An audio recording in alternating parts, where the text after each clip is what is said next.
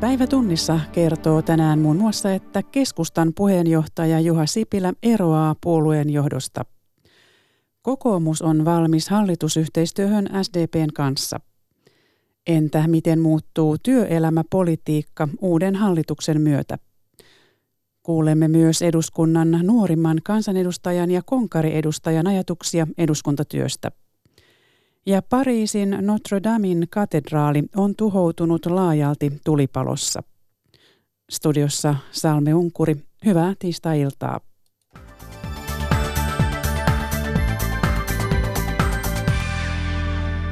Keskustan puheenjohtaja Juha Sipilä eroaa. Sipilä jättää tehtävänsä syyskuun alussa, jolloin keskusta pitää ylimääräisen puoluekokouksen. Päätöstään Sipilä perustelee keskustan heikolla vaalimenestyksellä. Kristiina Tolkki. Vaalitulos ei jättänyt keskustan puheenjohtajalle Juha Sipilälle valinnanvaraa. Puolue menetti eduskuntavaaleissa 18 paikkaa. Puheenjohtaja Sipilä julkaisi ennen puolta päivää blogin ja twiitin, jossa hän kertoo lähtevänsä. Sipilä itse pysyi tänään piilossa ja lähtöä pantiin kommentoimaan keskustan puoluesihteeri Riikka Pirkkalainen. Tulkitsimme tuota sunnuntain eduskuntavaalien vaalitulosta ja ajattelemme niin, että se näyttää keskustalle suuntaa oppositioon. Keskustan hallitukseen lähtemisen kynnys on todella korkea. Puheenjohtaja Sipilä johtaa puoluetta tuonne ylimääräiseen puoluekokoukseen saakka. Sipilän lähtö käynnistää keskustassa johtajapelin. Uusi puheenjohtaja valitaan ylimääräisessä syyskuun puoluekokouksessa. Puolueen vahvanainen Annikka Saarikko jää äitiyslomalle. Näin tilannetta kommentoivat kokoomuksen puheenjohtaja Petteri Orpo ja vihreiden puheenjohtaja Pekka Haavisto. On ollut monenlaisia vaikeita aikoja. Kunnioita sitä työtä, mitä hän on, hän on tehnyt. Ja tietenkin aina kunnioita, sehän on hänen ratkaisunsa, mutta ymmärrän ratkaisunkin. Miten ajattelette, että Sipilän lähtö vaikuttaa hallitusneuvotteluihin? Ja kiinnostavaa on nähdä, että ottaako keskusta uuden askeleen kohti vanhoja arvojaan, alkiolaisuutta ja tämän tyyppisiä arvoja. Se voi vaikuttaa hallitustunnusteluihin ja neuvotteluihin, mutta riippuu paljon puolen uudesta johdosta. Näin siis vihreiden puheenjohtaja Pekka Haavisto. Juha Sipilä aikoo siis pysytellä viikon poissa julkisuudesta. Hän lupaa palata pääsiäisen jälkeen. Sipilä toteaa blogissaan, että puolueen puheenjohtajat ja varsinkin pääministeri kuluvat nopeasti keulakuvina. Näin kävi minullekin, Sipilä kirjoittaa. Sipilän eroilmoituksen jälkeistä hallitusneuvottelujen tilannetta arvioi politiikan toimittaja Pekka Kinnunen, jota haastattelee Margit Alasalmi.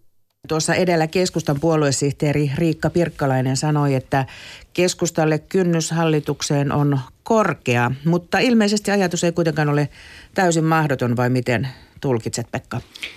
Kyllä hallitusvalta aina puolueita kiinnostaa. Jos hallitusohjelmasta voidaan sopia, pitää muistaa, että murskatappiosta huolimatta keskusta sai yli 400, yli 400 000 ääntä ja nämä äänestäjät odottavat kyllä keskustalta tekoja ja niitä on paras tehdä hallituksessa. On hyvä muistaa, että kahdeksan vuotta sitten Sipilän edeltäjä Mari Kiviniemi oli samassa tilanteessa vaalien murskatappion jälkeen ja häneltä kesti runsas kuukausi ja sen jälkeen keskusta olisi ollut valmis menemään kokoomusjohtaja Jyrki Kataisen hallitukseen, mutta silloin vihreät kaatoivat tämän yrityksen. No Sipilän eroilmoituksen jälkeen kokoomus tänään ilmoitti, että se on valmis hallitusyhteistyöhön SDPn kanssa. Puheenjohtaja Petteri Orpo vaatii hallitukselta uskottavaa talouspolitiikkaa. Kokoomuksen osallistuminen hallitustyöskentelyyn on mahdollista, jos pystytään muodostamaan yhteinen realistinen tilannekuva kansantalouden tilasta. Kokoomus uskoo siihen, että Antti Rinteen johdolla on mahdollista sopia hallituksen ohjelmasta. Pekka Kiinnonen, löytyykö SDPltä ja kokoomukselta yhteinen talouspolitiikan linja?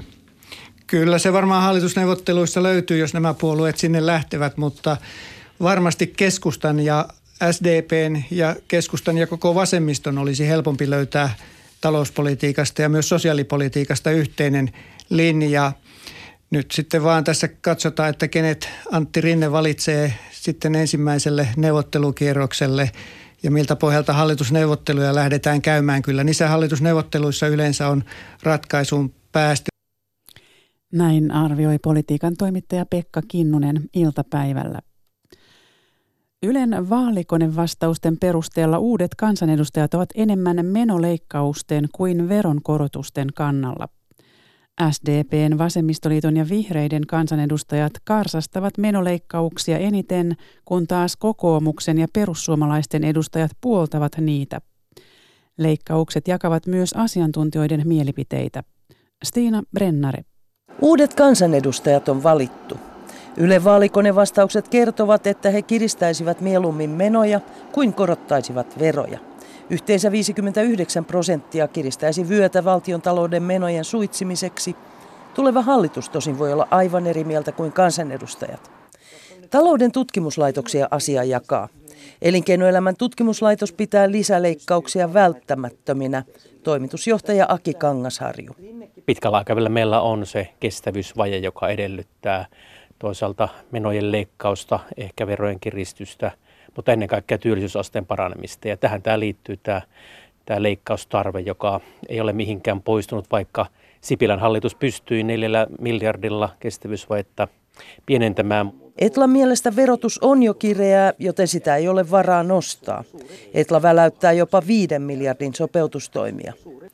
Palkansaajien tutkimuslaitos pitää tärkeänä, että varoja kerätään pahan päivän varalle, kun Sipilän hallitus ei sitä tehnyt. Johtaja Elina Pylkkänen. Koska talous kasvaa edelleen, työllisyys kasvaa, työttömyys vähenee, niin nyt mä ajattelisin näin, että nyt on se aika, jolloin pitää kerätä resursseja siihen, kun menee vähän huonommin taloudessa tai kun väestö edelleenkin vanhenee.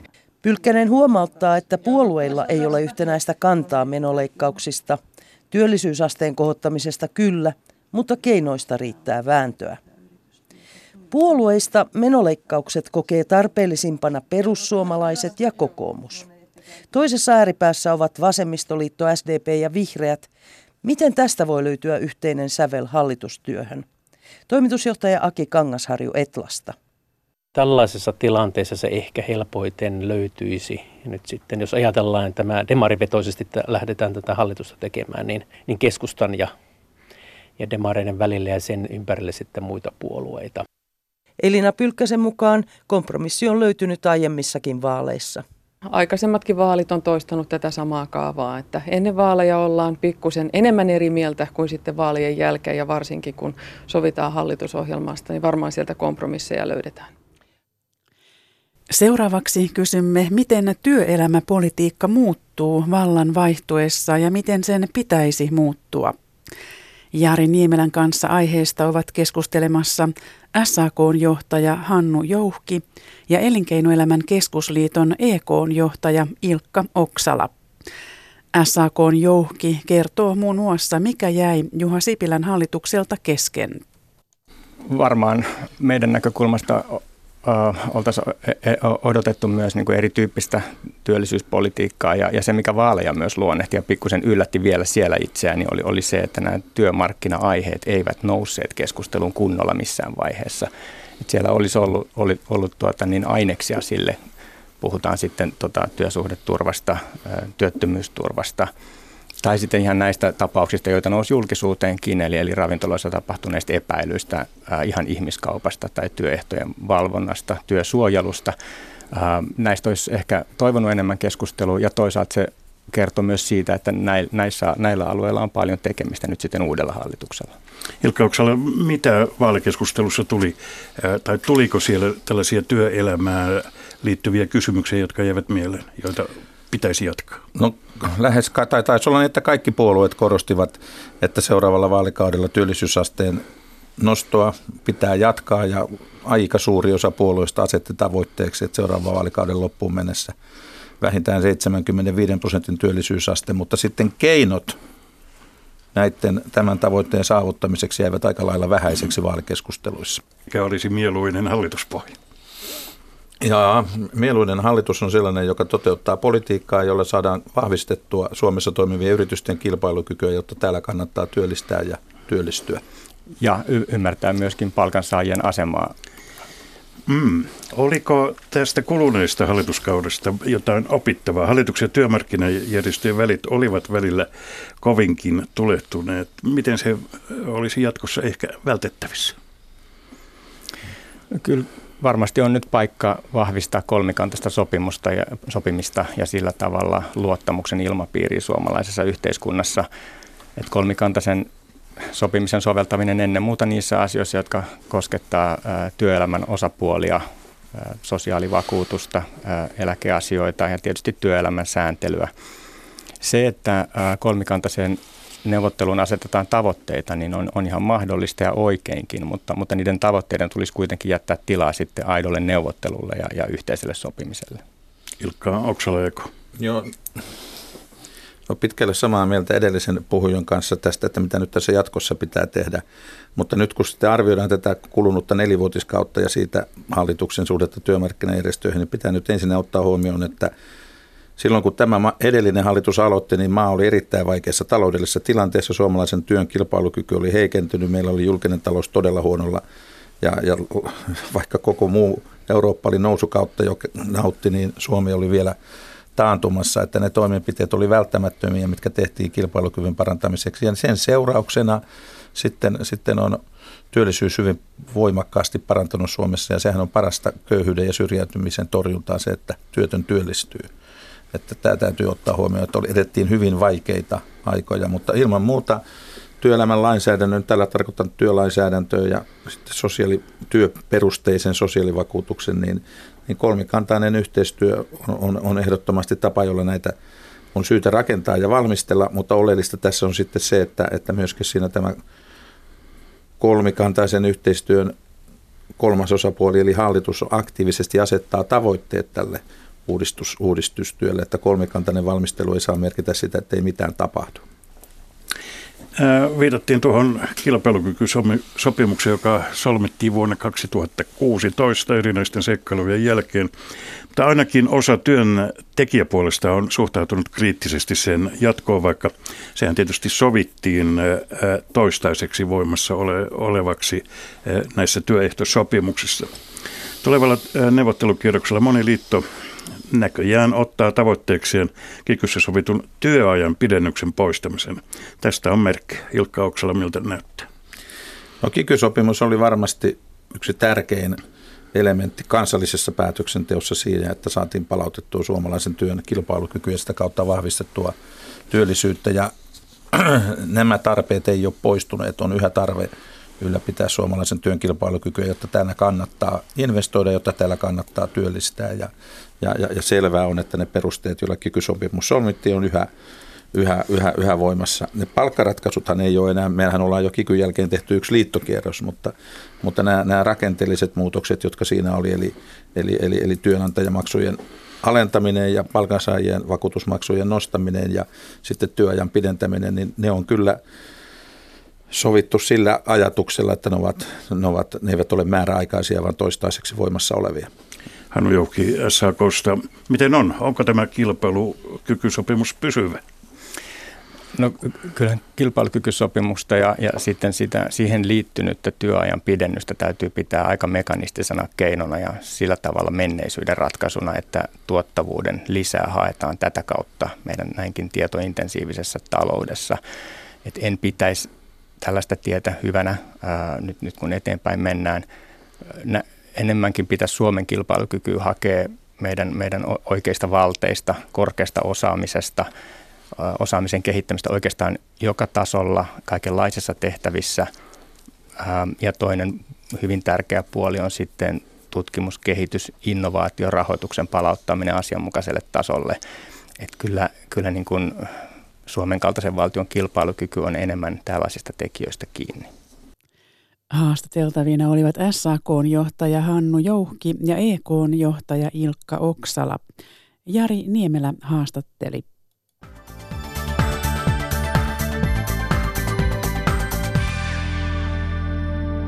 Eduskunnan keski-ikä putosi näissä vaaleissa. Edellisen eduskunnan lopettaessa keski-ikä oli 51 vuotta, nyt se on 46.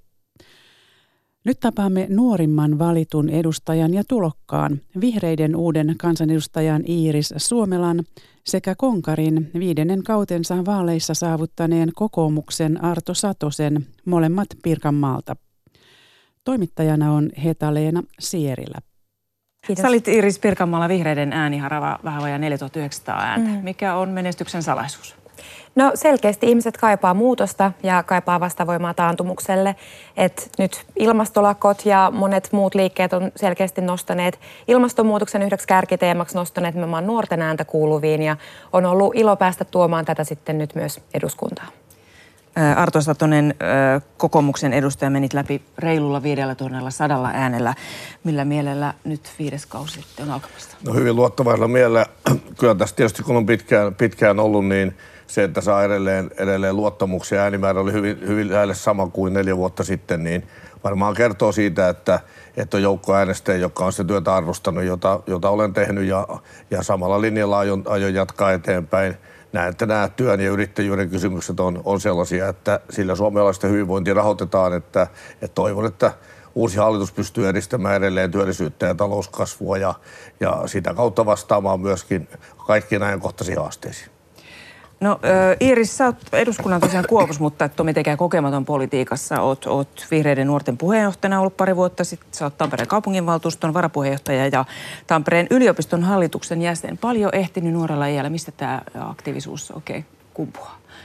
No oikeastaan sellaisesta aika nuorena alkaneesta huolesta yhteiskunnan tilasta, että mä oon ilmastosta huolestunut ala-asteella ja sitten pian oppinut, että mikä on ihmisoikeuksien tila maailmalla ja jotenkin löytänyt sitten politiikassa sen paikan, jossa tätä huolta pääsee kanavoimaan niin rakentavaksi toiminnaksi ja löytänyt siitä sellaisen tavan, joka myös auttaa siihen huoleen ja ahdistukseen.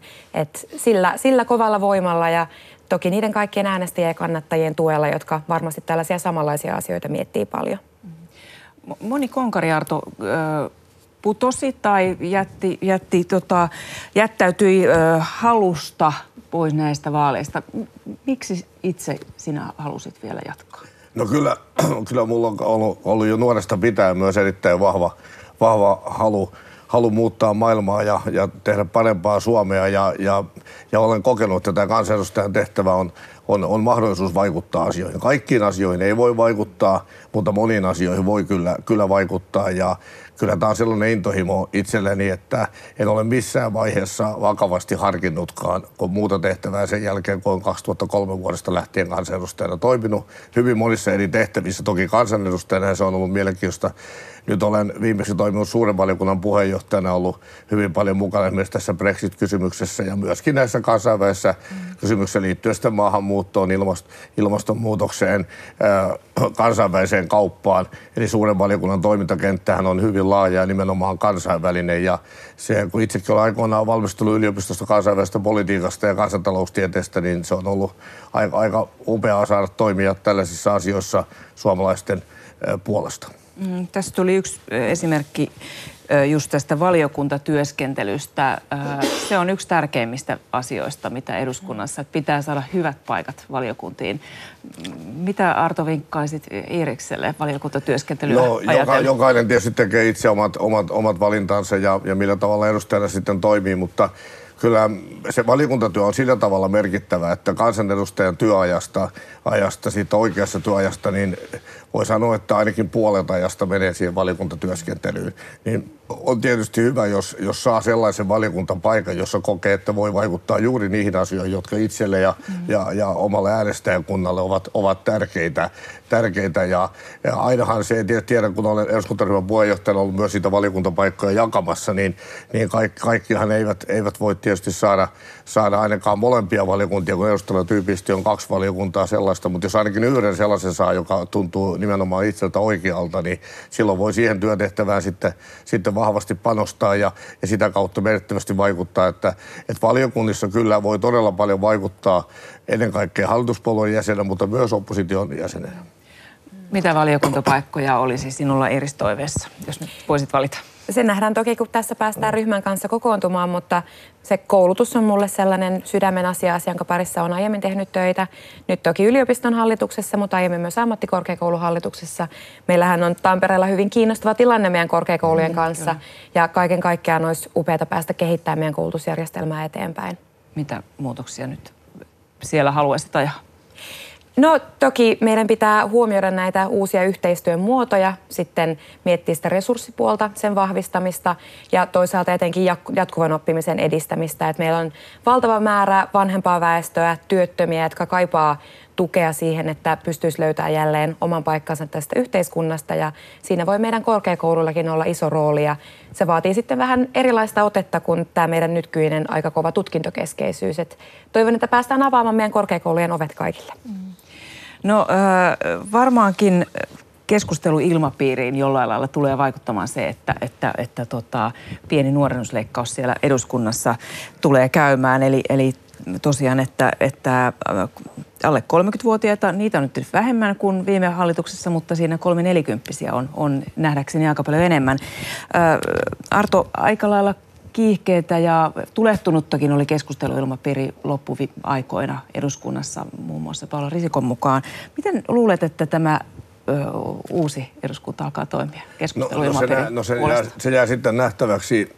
On totta, että että viime vaalikaudella oli kyllä keskusteluilmapiiri jo aika, aika jo aika kireä. Toimin myös varapuhemiehenä, että olin siellä mm. jakamassa, jakamassa puheenvuoroja. se ehkä osittain johtui siitä, että, että viime kaudella hallituksen ja opposition välillä oli varsin isot ideologiset erot. Nythän me ei vielä tiedetä, että, että minkälainen hallitus meille on syntymässä. Ja sitten toinen, on, toinen asia on se, että että tämä sosiaalisen median, median käyttö on, on voimakkaasti kasvanut ja sosiaalinen mediahan on sen tyyppinen ää, paikka, jossa oikeastaan vain sanomalla asioita terävästi saa viestinsä lävitse. Ja, ja se, se ei aina välttämättä ole sitten asioiden hoidon kannalta hyvä, että Mä olen itse asiassa käyttänyt, tässä, käyttänyt sellaista teemaa, että politiikka on parhaimmillaan tylsää, että silloin se on vain sitä, että asioita hoidetaan kansalaisten parhaaksi. Ja, ja, ja silloin kun totta kai siihen kuuluu, kuuluu aikaa jo värikäs kielenkäyttö ja, ja, ja kovakin debatti, mutta sitten täytyy aina kuitenkin muistaa, että meidän tehtävä hoitaa, hoitaa yhteisiä asioita ja lopulta meidän on kuitenkin löydettävä se yhteen tie eteenpäin.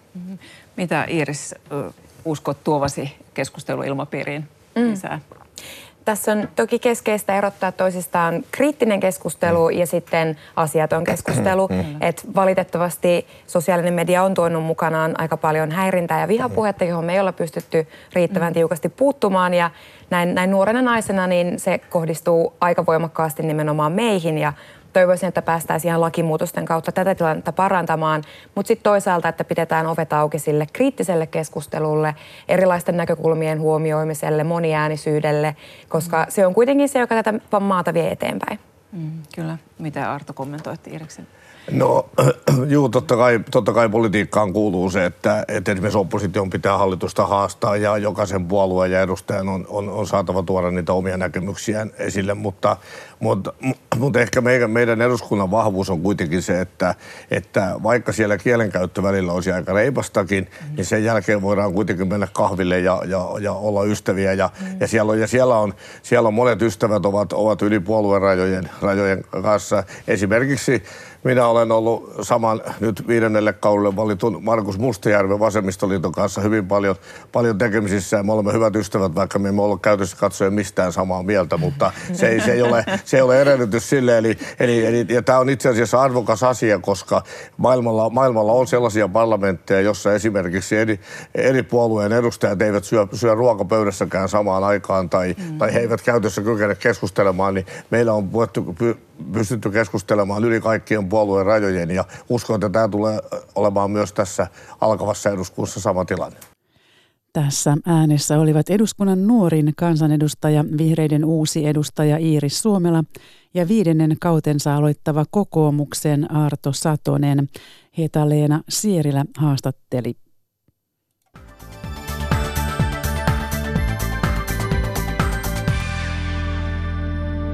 Sitten Pariisiin, jossa Notre Damen katedraalin tulipalo on saatu sammutettua. Nyt tutkijat selvittävät, mikä tuhoisan palon sytytti ja kuinka pahat vauriot tarkalleen ottaen ovat.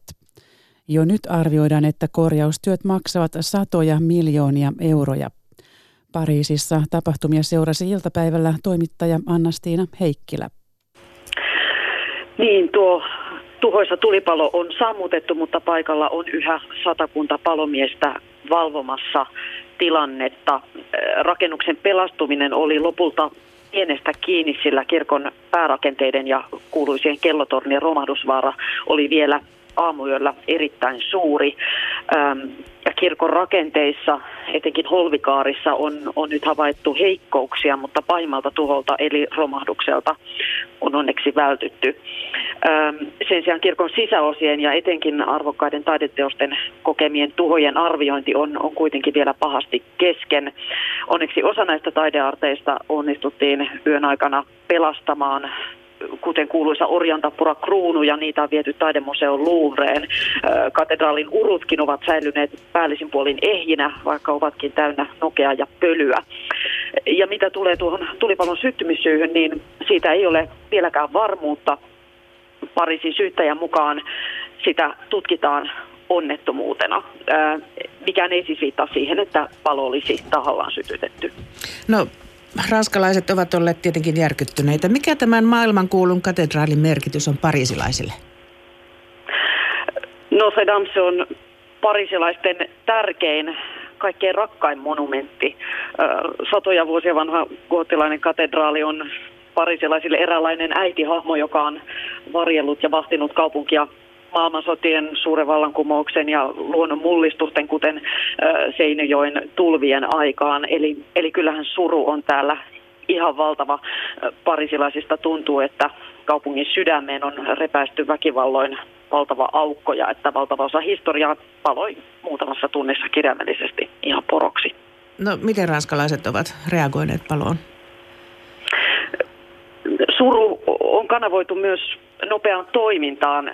Eri tahot ovat luvanneet Notre Damein katedraalin jälleenrakennukseen jo noin 500 miljoonaa euroa, eli ison potin. Ähm, lahjoittajien joukossa on paljon ranskalaisia miljonäärejä ja suuryhtiöitä, kuten öljyjätti Total äh, tai luksuskonserni LVMH, mutta myös paljon pienempiä lahjoittajia. Ja sen lisäksi Ranskalle on tulvinut suruvalitteluja ympäri maailman. Yhdysvaltain presidentti Donald Trump ja Suomen Sauli Niinistö ovat ilmaisseet osanottonsa ja Venäjän Vladimir Putin on esimerkiksi luvannut lähettää venäläisiä huippuasiantuntijoita auttamaan katedraalin restauroinnissa. Eli Notre Damein tuhoa, sitä on siis suurtu paitsi täällä Pariisissa, niin myös maailmanlaajuisesti. Ja kyllä katedraalin jälleenrakennus näyttää saavan paljon kansainvälistä tukea kertoi toimittaja Annastina Heikkilä Pariisista iltapäivällä. Margit Alasalmi haastatteli. Notre Damin korkein torni siis romahti ja kattorakenteet tuhoutuivat täysin. Ranskalaisasiantuntijan mukaan kattopalkkien rakentaminen entiselleen on mahdotonta, koska riittävän suuria puita ei enää löydy.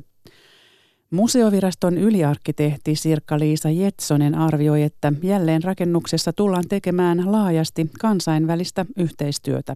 Keskusteluun tulee se, että miten ja minkälaisilla restaurointiperiaatteilla tai jälleenrakentamisen periaatteilla niitä tuhoutuneita rakenteita toteutetaan. Ja sitten toinen on se, että mistä löytyvät ää, osaajat, jos esimerkiksi päädytään siihen, että lähdettäisiin tekemään tämmöisiä niin keskiaikaistyyppisiä kattotuoleja. Kuvittelisin, että niihinkin löytyy asiantuntemusta niin, ma- maailmalla on kirkkoja palannut ennenkin ja niitä on palautettu ö, entiseen loistoonsa.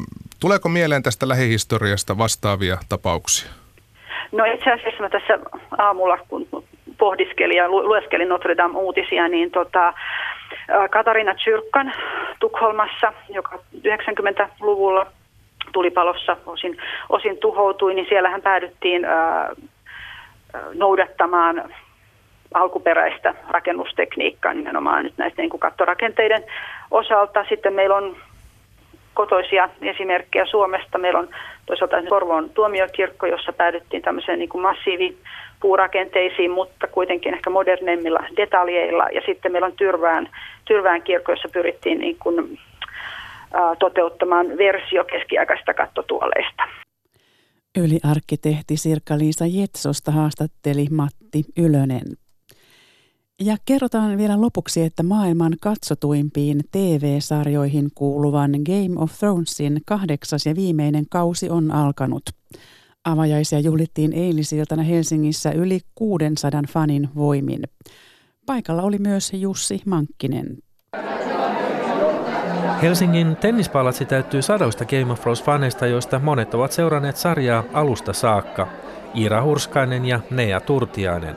Se on jollain tavalla mun mielestä uudistanut koko niin kuin TV-sarja, että niin, mikä on sallittua tarinan kerronnallisesti tv ja mikä ei. Se on jotenkin vaan vienyt aivan mukanaan. Niinpä, että se, että sä oot päähenkilö ei tarkoita sitä, että se olisi kaikki loppuisi hyvin. Game of Thronesin jättisuosio on helposti ymmärrettävissä. Tällaista sarjaa ei aiemmin ole tehty. Toimittaja ja Game of Thrones asiantuntija Jussi Arruut. Se on aikuisille tehtyä vakavasti otettavaa fantasiaa, joka on tehty isolla rahalla. Se näyttää hyvältä. Siinä on hyvin kirjoitettuja hahmoja, kunnon draamaa. Se on erittäin jännittävää ja se on innostanut ihmisiä ympäri maailmaa. Esimerkiksi Game of Thronesin uutta jaksoa on katsottu lähes 200 maassa.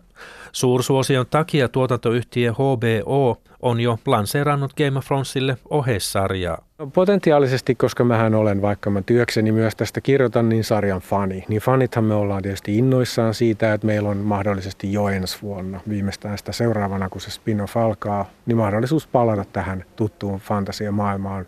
Mutta saman aikaan, kuten kaikki fanit, mä oon myös ehkä vähän kyyninen sen suhteen, että voiko se päästä samalle tasolle kuin tämä alkuperäinen mutta millainen loppu sitten olisi Game of Thronesin arvolle sopiva Jussi Arruut? No se on se ideaali lopetus, on se minkä tämä George R. R. Martin on itse sanonut, joka on kirjoittanut ne Tule ja jään laulukirjat, joihin tämä sarja perustuu. Että se on bittersweet eli haikea, katkeran suloinen kirjaimellisesti sanottuna. Se on optimistinen ja positiivinen, mutta sen hinta on hirvittävä. Tähän päättyy tiistain päivätunnissa. Mukavaa loppuiltaa.